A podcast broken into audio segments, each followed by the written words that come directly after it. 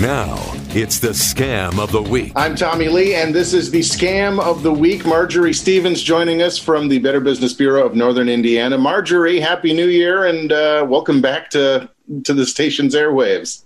Boy, I've missed you. Happy New Year to you and to everyone out there.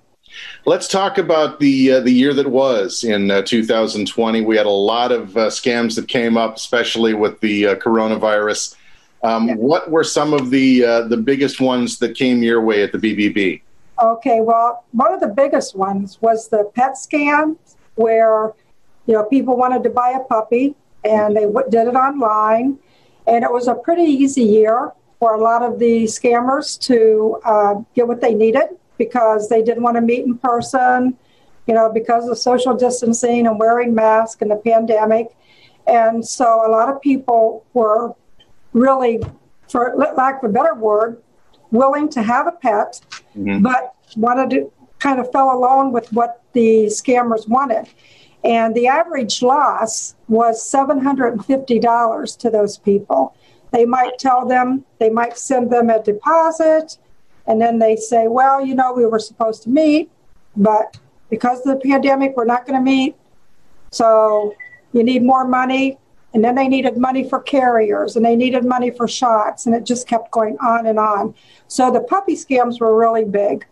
I can see where that would happen because I know pet adoptions were uh, one of the things I wrote a lot of news stories about in 2020 because yeah. uh, a lot of people were looking to uh, to bring animals home during the year. So they were, and you know, and I think it was probably a companionship uh, yeah. thing, and they preyed on the companionship that people needed, especially people who didn't have anyone at home with them.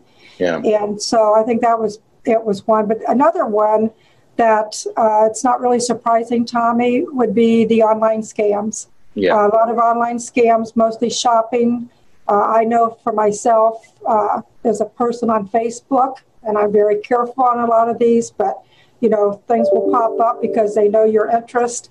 And you know, go to this website. I didn't touch it, never went to them. But that's another thing where there were a lot of uh, issues too, were the online scams. So those were really the top two scams. Uh, and then, of course, you know, anything to do with uh, COVID or the checks, the stimulus checks.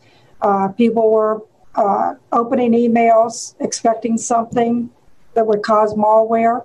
And that goes back to something that we've talked about previously a lot, and that is know the source. Um, it's really important, especially when you when you get something that uh, pretends to be from the government, and the beginning of the email address looks like it might be.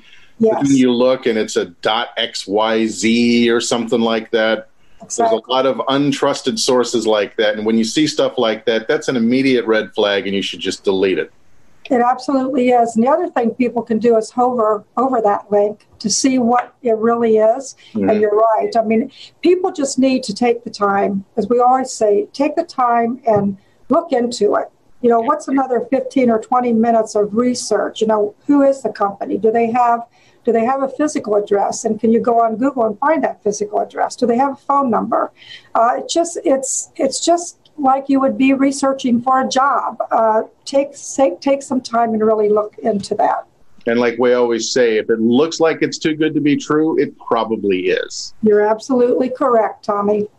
All right. And once again, if uh, people have any questions or think that they might have been uh, targeted by a scammer, uh, the best ways to get in touch with the Better Business Bureau are what? Yes, it's uh, we have. You can get get with us at 800-552-4631. And we are working, most of our staff is still working remotely during the pandemic, but we are pretty quick at getting back to everyone. We're answering the calls that come in. So, you know, don't hesitate to give us a call and we'll do what we can. All right. Thank you very much. Marjorie Stevens with the Better Business Bureau. So nice to talk to you again, and uh, we'll talk to you again next week. Thanks, Tommy. Take care. Podcasts by Federated Media. Podcasts by Federated Media.